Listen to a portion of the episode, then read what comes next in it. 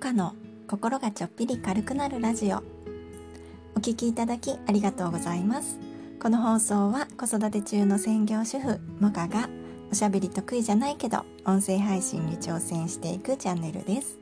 これから配信始めてみようかなと思っている方のご参考になれば幸いです。どうぞゆるりとお付き合いください。こんにちはモカです。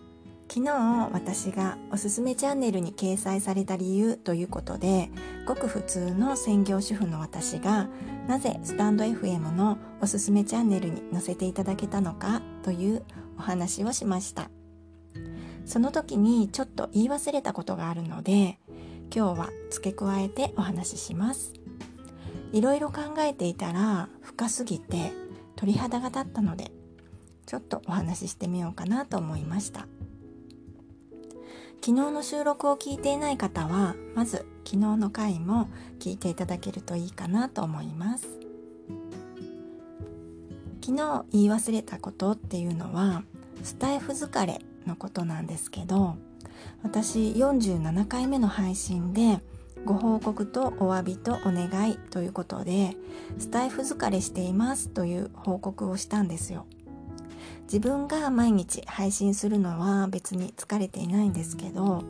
他の方の配信を聞くのがちょっとしんどくなった時期があって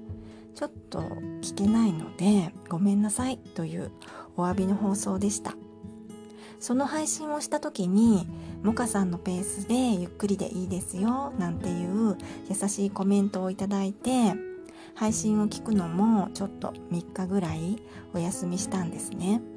そうしたらもうすっかりスタイフ疲れはなくなって今はもう毎日楽しくスタイフを配信してまた聞かせていただいたりしているわけなんですが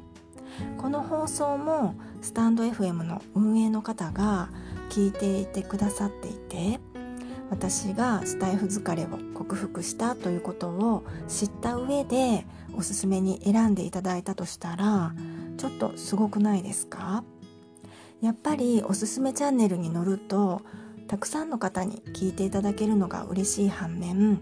やっぱり通知もものすごく増えて人によってはもうこんな通知も追い切れないしもう大変しんどいもうスタイフ嫌だってなっちゃう人もいるかもしれないですよね。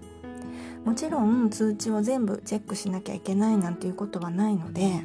別に何とも思わない人は何とも思わないと思うんですけどね。私はなるべく全部チェ通知はチェックしたいタイプなんですよね。やっぱりおすすめに選んでいただいたことで疲れてしまってスタイフやめてしまったらスタイフの運営の方も本望じゃないと思うんですよね。なのでスタイフ疲れとか大丈夫そうな人をあえて選んでいるとしたらねすごい深いなと思って鳥肌が立ちました。あともう一つ鳥肌が立ったのは私がこのスタイフ疲れしましたっていう頃に仮におすすめに選んでいただいていたとしたら私はもうね今頃疲れてスタイフやめてしまっていたんじゃないかなと思ってちょっとねそれもゾッとしましたね。本当にいいタイミングでおすすめチャンネルに選んでいただけたなと思ってもうスタンド FM の運営の方には感謝の気持ちでいっぱいです。本当にありがとうございました。これはあくまで私の推測なのでそこまで考えて選んでないよって思われるかもしれませんが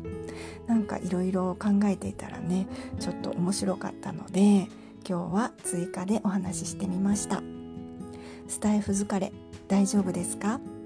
自分のペースでのんびりスタイフを楽しみましょう。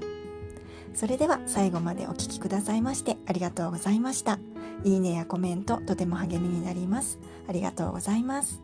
今だいぶ通知が追いついてきていてずっと3日前だったのが今2日前になってきているので結構皆様のところにお邪魔できているんじゃないかなと思います。引き続きゆっくり聞かせていただくのを楽しみにしています。それでは今日も良い一日をお過ごしください。もかでした。